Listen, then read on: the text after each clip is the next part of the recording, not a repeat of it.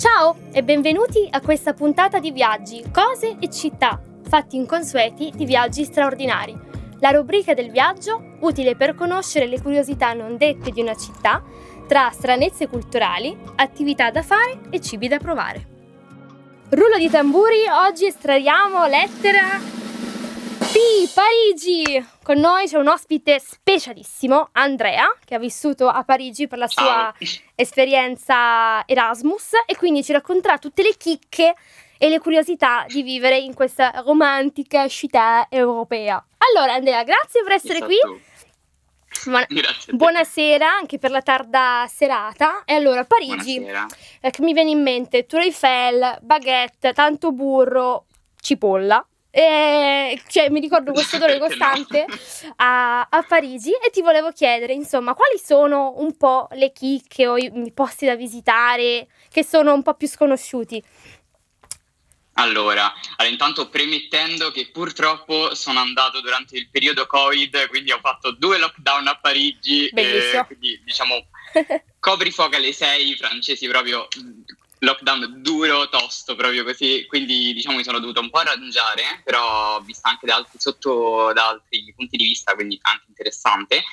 Quindi diciamo ho pensato di, parla- di parlarvi della Voie Verte, che mm. praticamente è una, um, una, ex metropolitana abbandonata che è stata del tutto riqualificata, che parte dalla Place de la Bastille fino ad arrivare al castello di Vincennes, che più o meno sta un po' all'est di Parigi e praticamente ora è una strada tutta alberata, bellissima, che wow. si può percorrere a piedi di 3-4 km, piena di fiori, bellissima, insomma così, del tutto riqualificata dove c'è, c'è, tantissima gente che va a correre, a camminare, tutto ed è un posto molto carino. Stupendo. E se no, un'altra cosa simile è invece la uh, eh, Coulever, che è sempre, diciamo, una zona diciamo sempre così riqualificata di una vecchia strada che parte da più o meno dalla Gare Montparnasse del sud e va fino a fuori Parigi e dura per 5-6 km sempre camminare in mezzo al verde, che c'è una pista ciclabile, attraversare i parchi e tutto, fino ad arrivare ad un parco immenso con un castello.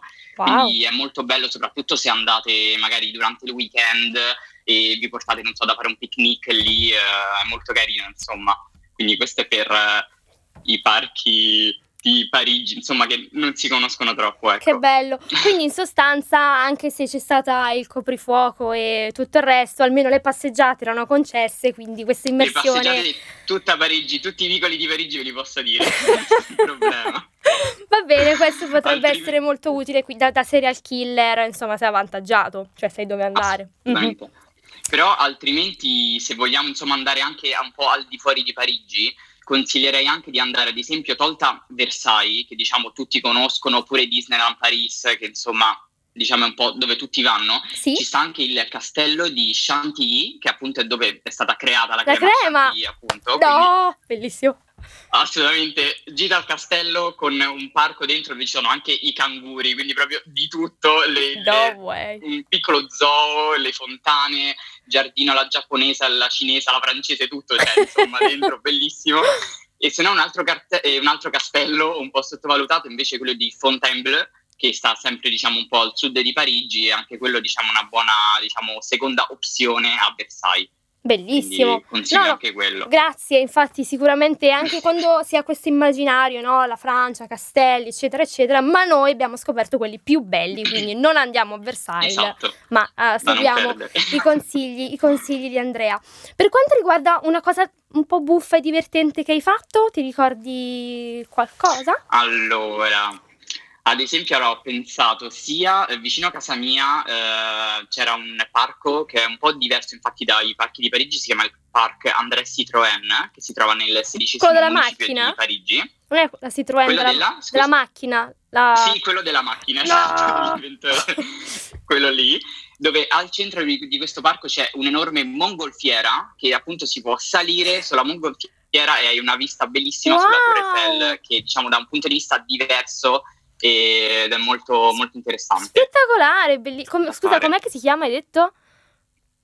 Il Parc André Citroën. Citroën, dai, non possiamo confonderci con... André, come me, Citroën. Citroën è la macchina, insomma. Esatto, quindi, quindi possiamo, andare sul, possiamo andare sul sicuro. Fantastico, grazie esatto. mille.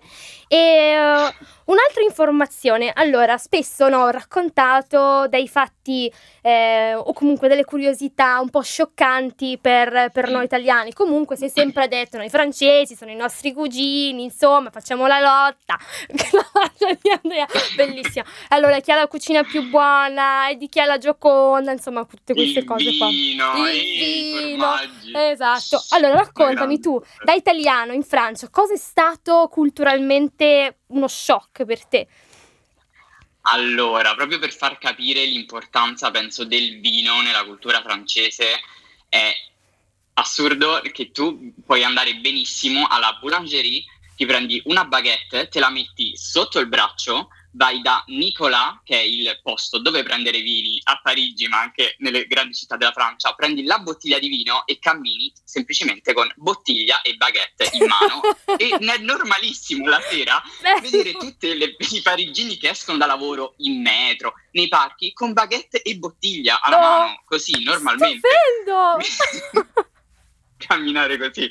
E poi mentre la bottiglia, diciamo, rimane chiusa, la baguette invece viene mangiata. Perché praticamente è una tradizione ah. che i francesi mangiano la punta della baguette prima di arrivare a casa. Quindi trovi sempre un pezzo di baguette mangiato, proprio così a morsi, staccato. Mm, vabbè, così vabbè, diciamo che sei... Eh, puoi, puoi bere tutta la bottiglia, tanto poi il tappo di pane già c'è.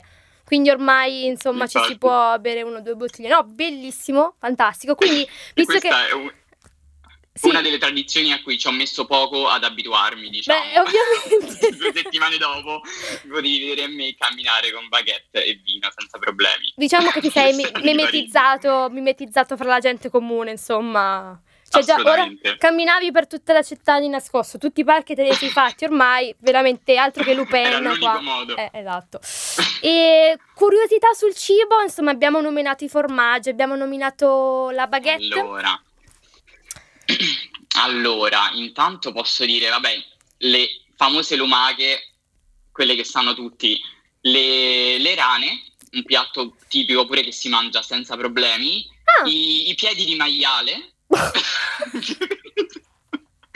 senza unghie, senza unghie, con le unghie tolte. prima, però diciamo quello che posso dire un po' più una particolarità è un po' diciamo il modo in cui si svolge ad esempio una cena tradizionale francese.